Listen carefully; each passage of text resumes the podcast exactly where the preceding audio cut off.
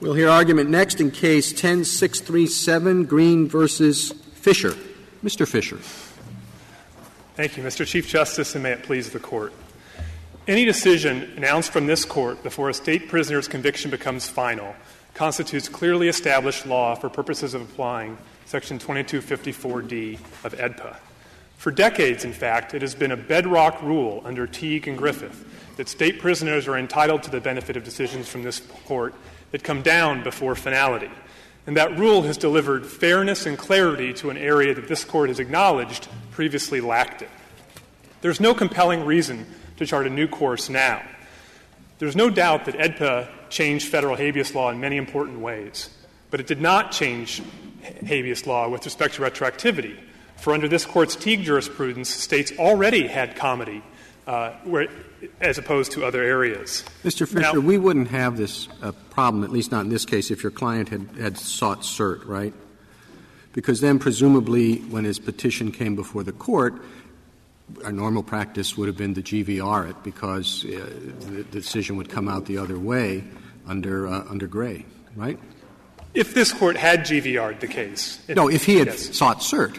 Well, I, well, I'm not. We sure. can't very well GVR it until he seeks cert, and. I think it, it's kind of a glaring factual nuance to the case, kind of a, that he didn't seek cert, and he also didn't seek state collateral review. I mean, if he had tried one of those or both of those, we, we probably wouldn't be here. Well, let me take those one at a time, Your Honor. First, with, with, with the GVR request. Uh, if he'd had counsel that would have advised him to seek cert, he may well have done it, and this court may well have GVR'd but realize that this court isn't bound to do that. This court has discretionary jurisdiction, and I don't think this court wants to take on the responsibility uh, of deciding every single case that falls into a twilight zone situation. You're going to have cases like this one very well would have, in light of what the Pennsylvania, uh, the state filed in its own Supreme Court, wrapped up in procedural arguments, harmless error allegations, perhaps alternative straight grounds. And this court often Uh, has decided that habeas is the better place to work that out, not GVR. Now, it may well have GVR'd, but it, I don't think the court wants to take on that responsibility. Well, now, let me. Why? I mean, normally, a lawyer just looks to see what the docket is. And when there's a case that seems to affect his case, he asks for cert. In our practice, normally, since I've been here, is where it implicates a case, you hold it until the case is decided. Then the writing judge or other people look through it and see if, in fact, it really does affect it. And if it does, we GVR. I mean, as a practicing lawyer here, have you discovered instances where we failed to do that, do you think? Well, I can think of, let me, let me take it one step at a time. I think there are cases that this court doesn't GVR because they're so procedurally complicated, the court leaves it uh, and in fact, I can think of one case right now in California. Uh, after Melendez Diaz, there was a case called Geier that came out of the California courts that this court did, held for Melendez Diaz but did not GVR, in part because I think the state was making harmless error allegations there. And now the states of California are trying to figure out what to do in light of that. So I would think our normal. Example, but, but normally, I think if it looks like a mess procedurally or whatever, the, the normal assumption is you let the, the lower court figure it out send it back. And I, I think the research is that in actually most cases in which we GVR, the court reinstates the judgment below for one reason or, or another. But the idea that we parse through them carefully, I think if it's, if it's arguable, send it back and let the lower court sort it out. Well, let me get back to Justice Breyer's question, though, with the assumption that if he has a lawyer, he's going to bring it up here. Of course, Mr. Greene's right to appointed counsel under Pennsylvania state law ended when the Pennsylvania Supreme Court dismissed his case. Well, well let me ask that. Let me ask that. that there was a second half of the Chief Justice's yes. question that you never got to, but since we're on yeah. the GVR, we would have one more question on the GVR at least. Um, if you had sought, if you had been counsel, you're not. If you had been Greene's counsel and you had sought cert from this court, you would have sought cert to the Supreme, the, the Superior Court of Pennsylvania, to the Intermediate Court, correct? Correct. I think that's right. Uh, which indicates that that is the decision that's in, that's involved here. And once that decision becomes final, then you have a problem. If if if the uh, protocol or the practice or the or the rules had been that you would seek cert to the Pennsylvania Supreme Court, then you might have had an argument about finality, but now you don't. But you can get to that later because the, the, the Chief Justice had a second part of his question, which was collateral. Okay, so let me address that. So th- there, I don't think it is a given, Your Honor, that we would have been able, Mr. Greene would have been able to bring this claim in the Pennsylvania state courts. The, the, the, justices on, the judges on the Third Circuit disagreed about that, and it's unsettled under Pennsylvania law. But what is clear but is respondent said you could. Pardon me. It, respondent in their brief said that if you had sought post-conviction relief in the state courts, then you could have argued Gray was the controlling decision, and they would have accepted that Gray they do say that now, Justice Ginsburg, and all I can say is we checked as hard as we could to find an actual case in Pennsylvania in the procedural posture of somebody going back in the situation, and we haven't found one you, that either decides it or the state takes a position one way or the other. But there are many states. You don't have to dwell on just on Pennsylvania because there are states, we cite them in our brief, that would not let somebody like Mr. Gray go into state court. And indeed, the amicus brief from the group of states, I think, is telling in its silence that none of the 12 states that sign on to that brief are willing to say you could bring a claim like this in collateral review in our own be, I, I, appreciate your point that you may or may not have been able to bring it. My, my concern is that you have, I guess as someone put it, the perfect storm here. You have a person who did not file cert, and he could well have gotten relief if he had through the GVR process, and who did not seek state collateral review, and he could well have. You say probably wouldn't. The, the state said certainly would have somewhere in there. At least he'd have a fair chance or a chance. But because he didn't seek cert and he didn't file state collateral relief, we have this norm, more complicated scenario. I think that's a fair statement, Your Honor. And the way you frame it, though, frames what sounds to me more like an exhaustion argument than it does about a statutory construction argument with respect to 2254d. And this Court's never held either that you have to seek cert in this Court in order to exhaust state remedies, nor to take, a cl- to take a claim back to state collateral review that you've already taken up through the state direct review system. So if we had an exhaustion case in the future, maybe somebody would make that argument, but that's not what's before you today. What's before you today is the hypothetical uh, that, that Mr. Greene actually did seek cert, and for some reason this didn't GVR, or he did seek review in the Pennsylvania uh, courts, and they refused to hear it. And under the state's position, even then, you would bar him from getting the reliance on Gray because Gray came down after the Pennsylvania Supreme Court. I'm well, sorry, the Pennsylvania apparently Superior the Court. Pennsylvania uh, Supreme Court thought that he hadn't properly raised it. I mean, they initially granted review post Gray, and then they found that the grant was improvident, most likely because Greene had not raised the uh, the Gray issue below. Well, he very much had raised the gray issue below, Justice Ginsburg. You're absolutely right that the state, faced with really no alternative but to try to argue waiver, did argue waiver in the Pennsylvania Supreme Court, which did dismiss the case, but of course the order doesn't say why it dismissed the case. And we litigated that very issue in the lower courts. And the Third Circuit squarely held that Mr. Greene had, in fact, preserved this claim in the Pennsylvania courts. And on top of that, the Pennsylvania Superior Court had reached it and resolved, understood him to be raising the gray type argument and resolved it by citing a Pennsylvania case that had previously held that just putting an X in place of uh, in place of the defendant's name was good enough to satisfy Bruton. How can you how, how, can you square your position with what 2254d says that you, there must be an unreasonable application of clearly established law?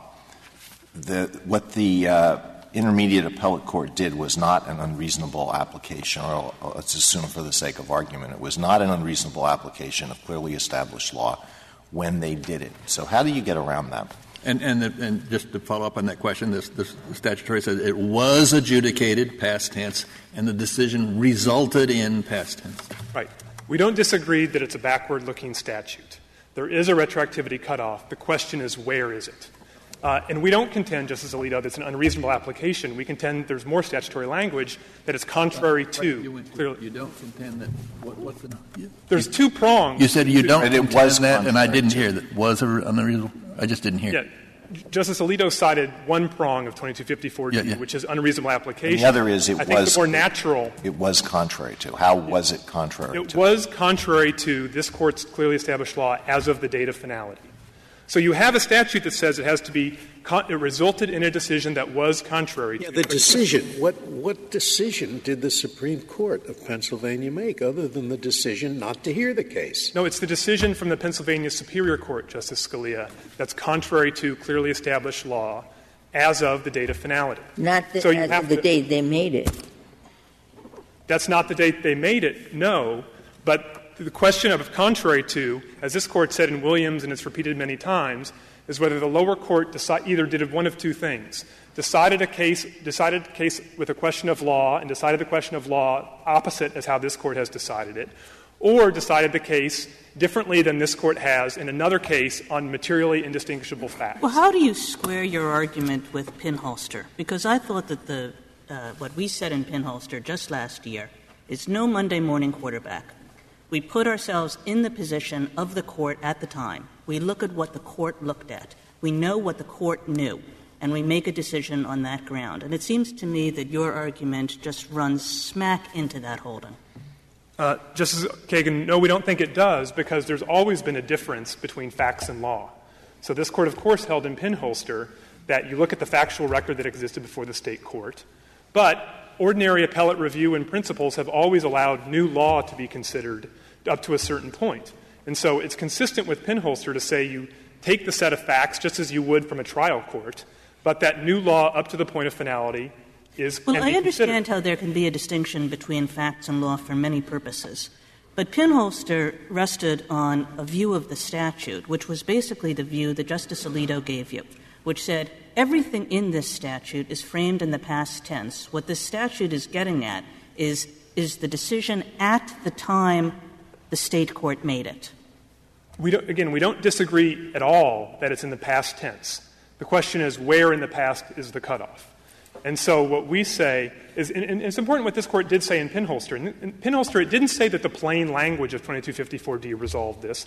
It said that, I think I'm going to get this quote right, that the that the structure of the statute compelled the conclusion that for facts you leave the window. Well, the structure of this statute as to law compels the opposite conclusion. Why? Because the statute says adjudication resulted in a decision, and the decision, the only decision, is the Pennsylvania Superior Court, because there was a non decision uh, by the Pennsylvania Supreme Court, resulted um, that is um, in, in a decision that was, it didn't say is. I mean, you would have a much stronger argument if, if it had read resulted in a decision that is contrary. But when it says was, that sounds like at the time of the adjudication. Well, Justice Ginsburg, I, I, if I can get this point across, I'm not saying is because then there would be no there would be no retroactivity cutoff whatsoever. I agree that the statute says was, but it's was as of when we say was as of the time of finality, the state wants to read into the, to the statute was as of the time the decision was made. And so that's the question you have. And if you look to the structure of the statute, you'll see lots of clues that Congress didn't intend to change the previous clear retroactivity cutoff at Teague. And of course, that's the barrier the state has to overcome here the clear and specific change in law. If you look at the limitations provision, it references finality. If you look at various provisions of the statute that reference retroactivity law, they reference new rules and retroactivity, and this court has held in Tyler against Cain that Teague is what Congress had in mind when it did that. So, how do you get past Horn? Oh, Horn says that, that Teague and AEDPA are two different analyses that each case must undergo that you start with, okay, what does Teague say, but you then look at what AEDPA says, and that each can serve as an independent bar. So if that's the case, how do you get around AEDPA's requirement of a past looking statute being one that involves the adjudication and whether at its time it was contrary to Supreme Court precedent? Justice Sotomayor, we think Horn is another structural component of the statute that shows why we win. And let me explain why. Again, we don't disagree it's a backward looking statute, but backward looking to finality. Now, what Horn held, Horn rejected a form of the very same argument the State is making today, which is 2254d changes retroactivity law to establish the cutoff at the time of the state court decision, not as of finality. This court rejected that argument and said, no, Teague and 2254D are distinct. And we think the best way to understand them as distinct is to understand that 2254D deals with the standard of review, and Teague still continues to control finality. Now, in light of Horn I'm sorry, uh, retroactivity, now, in light of Horn on the books, if the state were right that what 2254D is actually trying to do is also do retroactivity work and prevent the state courts from, as it put it in its brief, being blindsided, then Teague would no longer serve any purpose, and Horn would have had to come out the other way. Because once you say 2254D is actually concerned with setting a cutoff at the time of the last state court decision for retroactivity purposes, you don't need Teague anymore. So Horn would have had to come out the other way if the state is right. Now, let me go back to one other structural feature of the statute that explain that shows that Congress had in mind that Teague would continue, and that's the one I referenced earlier with respect to retroactivity. Keep in mind, the state's argument would bar not just somebody like Greene from relying on a new case like Gray, but it would also, the implication would be, it would bar him from relying on a new case like Roper against Simmons, Graham against Florida, uh, or other cases that alter, sub, that, that, say the Constitution can no longer cover or punish substantive conduct in a certain way.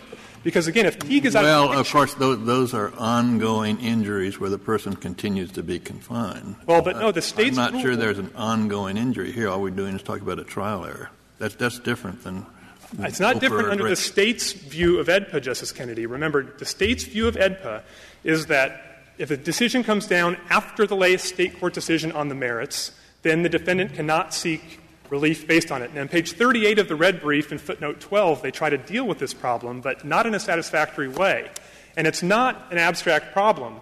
If I give this court a few citations, uh, if you'll permit me to give you three citations of cases working through the lower courts right now that raise Roper, Graham, and Atkins claims, that the lower courts, the only way they have reached them is by saying that Teague still has a role to play with respect to 2254D. And the three citations, if I can give them very quickly, are Arroyo, 362 F sub 2nd, 869, Holiday, 331 F 3rd, 1169, and Sims, 2011 Westlaw 1161696. Again, that's another structural feature of the statute that the state simply can't get around with its, with its view. Now, some of the lower courts haven't quite focused on this, and in fact, it's because for many, many years after AEDPA was passed, states didn't even make the argument that you have before you today. All the way through Smith against Spisak, which came to this court just a couple of years ago, the state of Ohio, for example, was not even making this argument, which is quite odd if you step back for a moment and realize that the state's position today is that the plain text of AEDPA is so clear, there's no possible way you could read it in any other direction. Mr. So, Fisher, what about the, with the purpose of Edgar, AEDPA was to require the federal courts to respect the state court's decision. And there's only been one decision in this picture. And that decision was the Pennsylvania Superior Court. And we are not giving much respect to that decision, which did not have the benefit of Gray, if we're going to say, no, we have to look at that decision as though Gray were already on the books. So, Justice Ginsburg, let me answer that question by starting, if I may, before AEDPA. Because before AEDPA, under Caspari and Teague, there's no doubt whatsoever that that's what a federal habeas corpus court would have done is say the cutoff is finality, because remember, finality doesn't exist in a vacuum, it exists against the Griffith rule. And so, what federal courts had always asked is did the defendant not get credit for a case that he's entitled to under Griffith? And so the question is did AEDPA change that rule? And Justice Ginsburg, you asked about the purpose or spirit of AEDPA. We think what the spirit of AEDPA is, is to give states deference and to give them comity where they otherwise didn't have it at the time. And so it changed the standard of review, it changed statute of limitations, but it didn't need to change Teague. It didn't need to change retroactivity because, as this court had explained in Teague itself, and Justice Kennedy's long opinion in Wright against West concurring, the very purpose of Teague was to give states the comity that, of, of not hoisting new law upon them. And so you do end up, of course, in this situation, which is, I think we called it earlier, the twilight zone or perfect storm situation. But this is something that this court saw coming Under Teague and long ago, even though under, even under those cases, this court said the purpose of retroactivity law is not to hold the states responsible for something new. And so the question is, why did we have this twilight zone under Teague, and why should it continue today? And the answer, again, is because Teague doesn't exist in a vacuum. It works in tandem with Griffith. Remember, what Griffith said is that it violates basic norms of constitutional adjudication for a defendant to not get the credit for a decision that this court announces before his uh, state conviction becomes final. And so Teague is necessary as the other side of the coin to make Griffith work and to un- undo all of that and to go back to an, to an unsettled state of retroactivity law, whether it's, whether it's Linkletter or something else, is going to really cause problems. Let me just give you one other image that the state's well, situation. I don't, I don't understand the problem. If you look at the Pennsylvania Superior Court decision and say, as of that time, the um, there was no violation of any clearly established law, period. Why is that complicated? Here's why, Justice Ginsburg. Take the typical case, and maybe you'll put in your mind, for example, the Martinez argument you had last week. Uh, a typical case works its way through the state courts is going to be an appeal as of right in the state intermediate court, where all the claims the defendant brings can be addressed. Then, what might happen quite often is the state Supreme Court is going to hear, like this court does, maybe one or two of those claims and address them on the merits. Then he's going to go into state collateral review and bring a IAC claim, an ineffective assistance of counsel claim, and maybe whatever other claim he couldn't have brought earlier. Under the state's rule, you have three different retroactivity cutoffs for different claims that are brought and adjudicated at the different part of that regime. You have a retroactivity cutoff at the intermediate court for certain claims, a retroactivity cutoff at the Pennsylvania, I'm sorry, the state Supreme Court for, the, for certain other claims and a retroactivity cutoff at finality for certain other claims.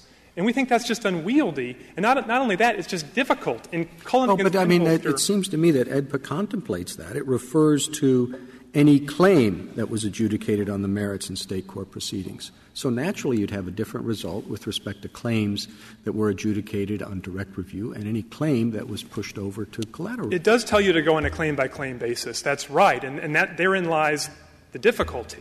Uh, with our system, you simply look at the date of finality for purposes of any claim being adjudicated on federal habeas. Under the state system, you have to go claim by claim with different dates and have arguments, as this court did in Pinholster, for example, about whether this claim is the same claim that was brought, or the state Supreme Court decided this claim but not the other claim. Well, I'm sorry, but I mean, my, my point is that it's, it seems a pretty weak criticism of a result that it requires you to go claim by claim when the statute specifically requires you to go claim by claim. No, I'm, the objection there, it seems to me, would have to be with Congress. I'm not objecting to the claim by claim nature of the approach. I'm just saying it would be unwieldy and administratively difficult, and therefore I think you can question whether Congress would have contemplated not just going claim by claim for purposes of adjudication, but for purposes of retroactivity analysis. Uh, and it just is going to create problems that I don't think anyone would argue and I don't think the state has even contended that Congress had any of this in mind when it passed. I'm, I'm having trouble following it. it may be my fault, but, I, but the, the, the suppose the, the, Supreme Court has now some kind of interpretation of something that's new. Now, now, there are going to be a wide range of people that that might apply to, whose convictions became final or just about final in state courts at different times. So it's obviously always going to be somewhat unfair uh, and somewhat arbitrary that it applies to some and not to others. So what is the problem here? What, what the, the reading of the statute on the other side says, I'll tell you who it applies to or it doesn't apply to. It doesn't apply to people where the last Supreme, uh, state court decision was made before the Supreme Court made its decision. That's it. Now, that's, that's arbitrary somewhat, but you have to cut, make, draw a line somewhere. I think just as What's the problem? Why is that complicated? You're right that there's, a, there, there's arbitrariness built into any cutoff. The yeah. state makes this point in its brief. But by disjoining habeas law from Griffith, you're going to create a whole new level of arbitrariness that we think is undesirable and unnecessary. So, for example, in a situation like this, everything is going to turn on whether a state Supreme Court grants review and ultimately disposes an issue on the merits. And many state Supreme Courts might take the view that, well, hey, if the state Supreme Court, if the U.S. Supreme Court has just decided this issue, And we don't have any new law to make here. This isn't worth our time. So we're, no, they would, the person would say, "Look, the state supreme court has uh, uh, you uh, we're under a decision here, the exact opposite of what the United States Supreme Court held. Will you please either take our case and hear it, or at least send it back to the lower court? And wouldn't most state supreme courts do it?" Uh, I, I, think many state supreme courts do. I think there's possible two questions you asked. One is whether state supreme courts in that situation would themselves GVR back to the immediate court. Pennsylvania by our estimation, doesn't seem to do that. Uh, and many state Supreme Courts don't do it. They don't have to do it. Uh, and, and again, you have the problem if you're going to rely on somebody to bring the case up to this court and say, that's the only way that he can get benefit of the new decision. I think this court, I know it's counterintuitive, but you're going to have to take a hard look, not just at fairness and equity, but at this court's right to counsel jurisprudence and ask yourself whether somebody under the Halbert test who has a right to have a decision on the merits of that claim, and that's the only time it can be litigated, uh, therefore has to have the right to counsel because he couldn't otherwise navigate the process. I don't understand I that, Mr. Fisher, because you want to do this in federal habeas where there's no right to counsel either. So what difference does it make? Well, there's at least a backup that a backup that doesn't exist today. Uh, or I'm sorry, that wouldn't exist under the state's rule. And so the difference it would make would be he would have a second chance to bring the claim, where if he brought it, the district courts often would appoint counsel. If I could reserve the balance of my Thank you, counsel. Mr. Eisenberg. Mr. Chief Justice, and may it please the Court, every relevant word in the statute and every relevant precedent of this Court points to the same place, to the law as it existed at the time of the State court decision. That's the body of law that must be used in deference analysis. Now, one part of your argument that troubles me is what if those 12 states that don't have the right to collateral review? What do we do with the two Teague exceptions? Your Honor, as we uh, addressed in our brief at footnote 12, as Petitioner referred, we believe that uh, Teague exceptions clearly would survive review. And the reason for that is really a two step process. Number one, in, in most states, and perhaps hypothetically there will be somewhere there where this isn't true, but petitioner hasn't identified, has identified no more than two that I can see in his brief. In most states, the uh, defendant will receive review of the Teague exception on state collateral review. We want him. Ed calls upon Don't worry about the states that do. I asked my hypothetical As was, to, assuming there are some that don't. Of course, Justice Sotomayor. As to those relatively few states that hypothetically might not, the defendant goes to federal court, and because this is a Teague exception, and there are exceptions because they're exceptional, he has a number of existing habeas doctrines to rely on. Cause and prejudice, actual innocence, um, uh, uh, inadequate state grounds, and he is quite likely in the Teague exception case to be able to get through the, the default of not having had an adjudication in state court, and he'll have not only review in federal court, but he'll have de novo review in federal court because there was no rule ruling on the merits. So not only will he have federal court review, but it won't be deferential review in that circumstance. If the state did allow uh, the review of the Teague exception, then he will have deferential review. And in fact, this question has been debated by the court before. It came up at oral argument in Whorton versus Bockting. One of the amicus briefs in that case actually addressed the question empirically, looked at one of the most recent candidates for first Teague exception status, which was the mental retardation rule of Atkins versus Virginia, and in an appendix to the brief found that no state had barred review of the Atkins claim, even though it was not even officially declared yet to be a Teague exception. We think that that's what would happen with Teague exceptions. Of course, this case doesn't concern a Teague exception, and so really the only question here is whether a ruling in favor of the state would inadvertently determine that question for future purposes. I think our argument is adequate at least to show that the question remains live and can be safely left for another day. Your answer is that the state in that situation, the state courts in that situation would entertain the claim. But what if they didn't? If they didn't, Your Honor, then the defendant can surmount whatever procedural bar that would constitute when he got to federal habeas in the Teague exception case. How? By arguing, well, the, the most likely Teague exception would be a first exception, not the second exception, not the watershed rules, which uh, are few and far between, if, if any still remain, to be discovered.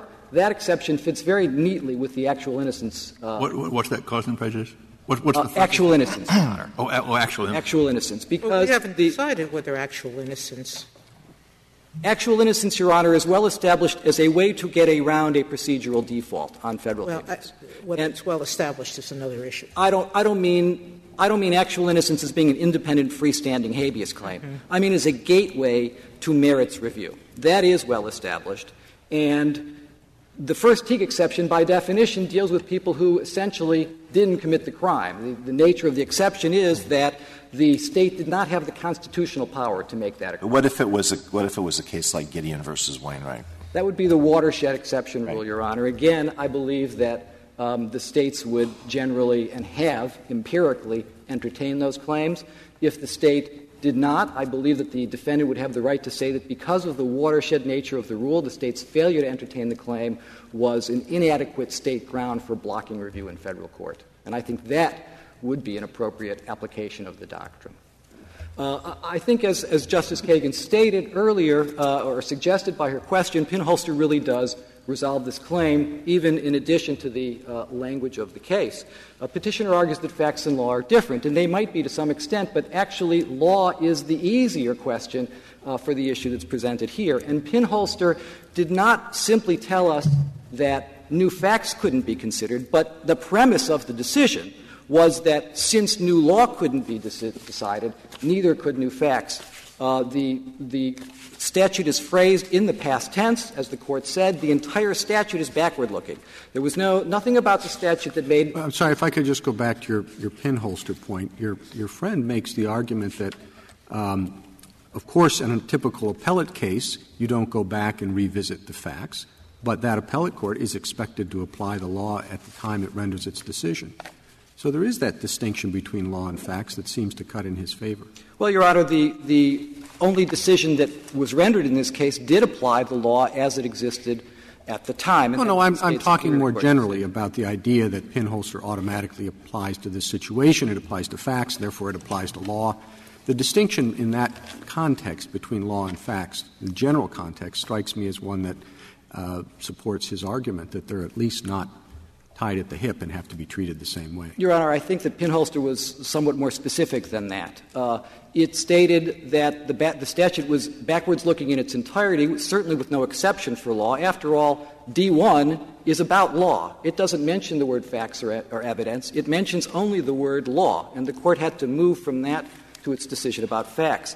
Number two, in Pinholster, the court specifically stated that it was relying on prior precedents, and it used the word precedent to describe the prior decisions, um, uh, for the proposition that our cases emphasize that review under 2254d1 focuses on what a state court knew and did. State court decisions are measured against this court's precedent as of the time the state court renders its decision. That was the, the, the, jumping off point, so to speak, for the Court's extension of the principle, in effect, that we're debating today to the area of new facts. And I don't think there's any way to reconcile that holding with the petitioner's argument uh, or with the language of the statute. Now, the um, petitioner argues that this is necessary in order to give the defendant his rights under Griffith versus Kentucky, but as I think the Chief Justice's questions illustrate, he had those rights. He was entitled to seek review on direct appeal as long as it lasted of whatever new rules came out before the point of finality. He was entitled to seek discretionary review in the state Supreme Court. He was entitled to seek discretionary review in this court. Had he done so, I What is the state? It's hypothetical, and I don't mean to give you an opportunity for a self serving answer, but what would the state have done if he had filed a petition and said, My case is controlled by Gray? You, the Supreme Court, should grant, vacate, and remand. Are you aware of situations where the state has agreed with such a request? Yes, Your Honor. In fact, we think that there are hundreds of cases in which the state Supreme Court has granted, vacated, and remanded. I know Petitioner said that. no, no, I'm talking about your office's position in responding to a petition for cert. Uh, Have you ever said yes, Gray controls, that's different? You, the Supreme Court, we see it.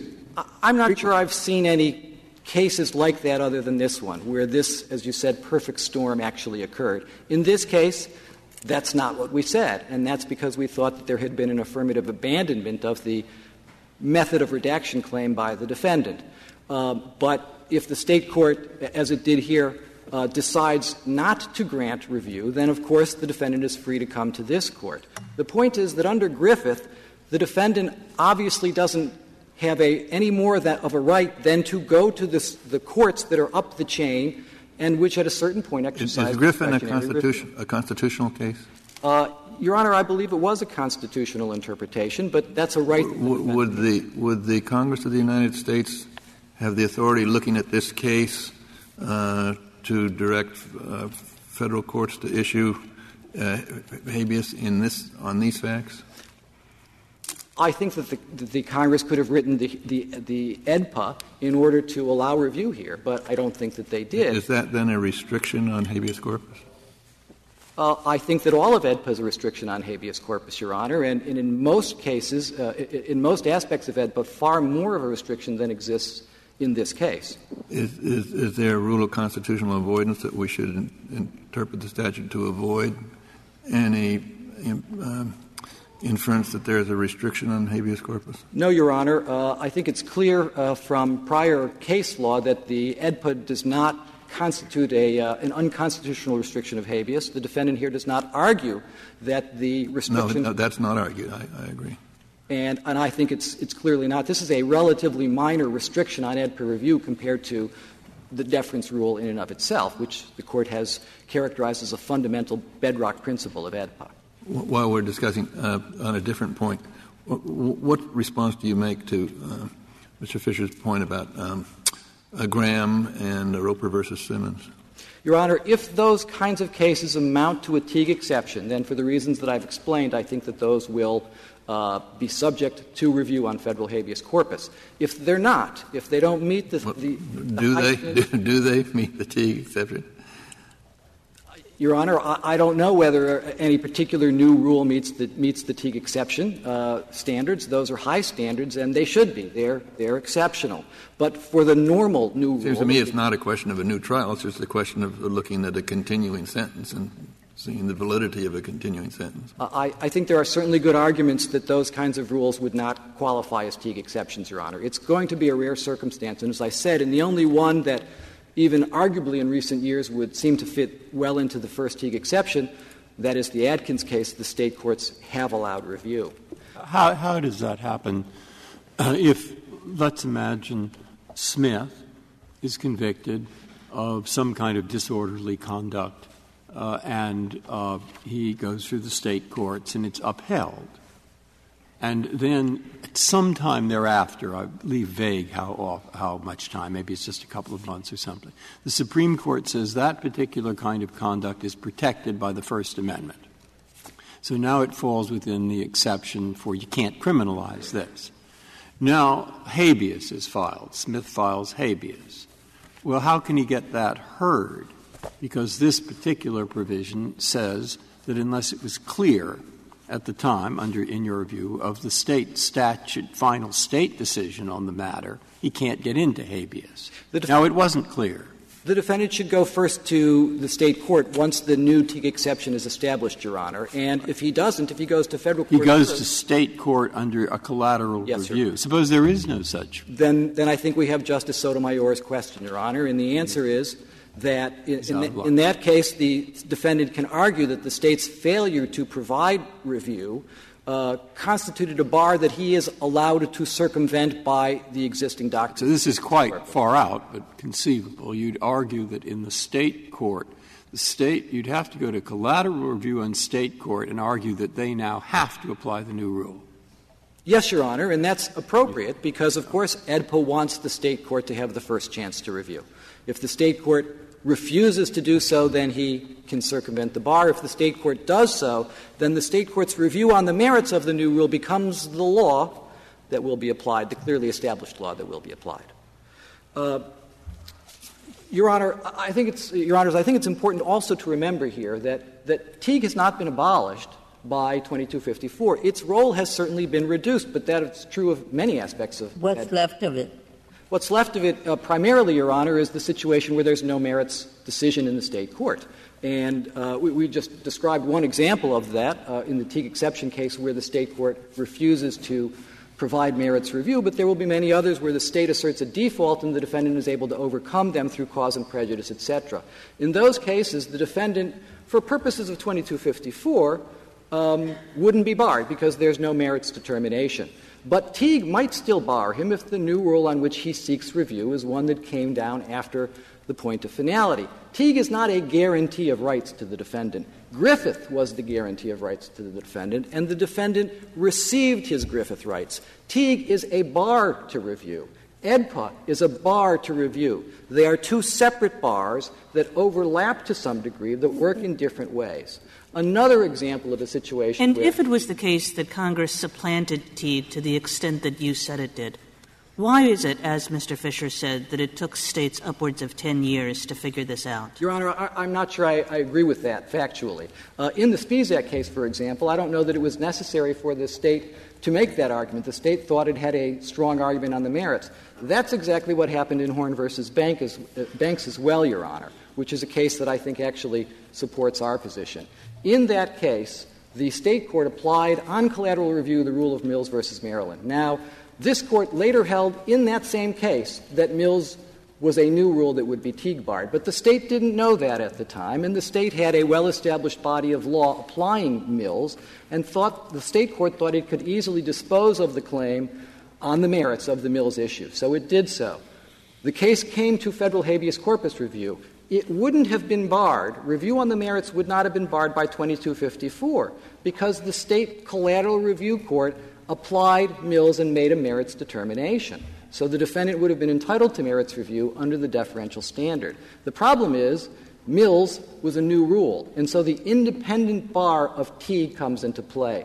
The Third Circuit refused to apply that independent bar. That's why this court reversed in Horn versus Banks. And so it neatly illustrates another example of a situation where Teague actually does survive despite 2254. There are other doctrines that, uh, based on this court's case law, that have been overshadowed to an even greater extent than Teague was. Abuse of the writ, uh, the Keeney versus Tamayo Reyes concerning evidentiary hearings. Certainly, Congress had the right to do that, and in fact, um, these issues were addressed to some degree, even in the court's seminal deference case in Williams versus Taylor. Uh, in, in Williams versus Taylor, for example, it was Justice Stevens' position in dissent, arguing in dissent, that the statute really only embodied Teague. When the statute said clearly established, all that Congress meant to do was to um, codify Teague. Uh, he said it was perfectly clear that that was the case. Uh, and he argued, particularly in footnote 12 of his dissenting portion of his opinion in Williams versus Taylor, just as petitioner argues today, that the fact that Congress in other portions of AEDPA, particularly in section 2244, used language talking about finality of judgment and talking about retroactivity. The fact that Congress did that in 2244 meant that it was thinking about Teague and that it really meant to extend the Teague rule throughout the entire statute, that Teague really flavored the entire statute. The court necessarily rejected that argument. And in fact, in reference to uh, another prior case of this court, Wright versus West, that had been argued by uh, Justice Stevens in his dissent, uh, Justice O'Connor, speaking for the court, said Congress need not mention a prior decision of this court by name in a statute's text in order to adopt the rule. Now, I think that's clearly what Congress did, and I think it, that the court clearly recognized in Williams versus Taylor that uh, the deference rule, 2254, constituted a new rule which uh, sat side by side with Teague and operated in different ways, even if in some cases, many cases, that would mean you never had to get to the Teague bar because the 2254 bar came into play first or more easily. If there are no further questions, I'll rely on my brief. Thank you. Thank you, counsel. Uh, Mr. Fisher, you have four minutes remaining. Thank you. Let me make four, three points, starting with the most important, uh, which is the Teague exceptions we've been talking about. Now, the state, in its brief in footnote 12, and today says actual innocence, cause and prejudice, or something would let you get around the problem that I've raised. But that doesn't work because all those doctrines do is allow you to bring the case forward. They just allow you to get out from under a situation where you haven't preserved a claim previously. But this case is all about a situation where the defendant does everything he's supposed to do, everything he can do, but it just so happens that this Court's decision has come down after the last State court decision on the merits, and a State on collateral review has refused, uh, if it's been given a chance, to remedy that. The three cases I cited to you, at least one of them involved a situation where the defendant did go back to the State. I believe it's a Graham case and said, apply this to me. The State of Virginia said, no, you're barred from State collateral review. So all those doctrines do is allow the defendant to get in the door. Once he's in the door, he still has to satisfy 2254 D1, which says that no claim shall be granted, no, no habeas relief shall not be granted on any claim unless the language we've been talking about today. So the only way out of the problem that we've phrased is to say that Teague decides what is clearly established law, not the language of the statute itself under the state's reading of the statute. The second thing is, uh, as to this court's GVR practice, I don't think there's much if doubt the claim. If the claim under Graham is, is a different claim from any previous claim, doesn't that get you out from under it? Well, not if the state says that you're barred uh, in its own. Remember, that would get you out from the problem of being able to get in the door. Because what would happen in that situation is the state would say, this is waived because you didn't make it earlier. And then you go to the T, you go to the exceptions in AEDPA for new claims and whether actual is innocence applies, et cetera. All those are merely gateways to the question of whether the defendant gets relief, which is controlled by 2254. But do you think that a, a, case like Graham or Atkins applies only to those who, uh, whose cases are pending on direct review at the time when the case is decided, or do you think it applies to others? I think, it's, I think it would satisfy one of the Teague exceptions. That's what the lower courts have all held. If it wouldn't, certainly the hypothetical Justice Breyer gave about the First Amendment would satisfy the Teague exception, and you'd have exactly the same problem. Now, if someone is, if a juvenile is sentenced to death prior to the decision, uh, uh, and uh, I'm sorry, uh, yes, uh, you think it applies only if it comes down during that period? No, we think it applies any time afterwards, too, but that just makes the problem bigger than just a twilight zone. It's not impossible to get at because he says, here's a, bring your collateral state. And now the collateral state, you're imagining, says, no, we can't have it because it's right. time barred. Right. Then you go into habeas and you say the time bar uh, is no good. Uh, and uh, it's such an important opinion, you know, for all the reasons in Teague, that what they did is time bar and they wouldn't hear it. Okay, so you hear it. And the claim is that they made a mistake. That state court that wouldn't hear it made a mistake in not hearing it and deciding it for me. Okay? So now we have a state court thing to review. No, but that wouldn't be a decision on the merits, Justice Breyer. The decision on the merits would have been earlier in the proceedings when you argued, I can't be executed because I was 17 when I committed the crime. And a state would have rejected that before Roper.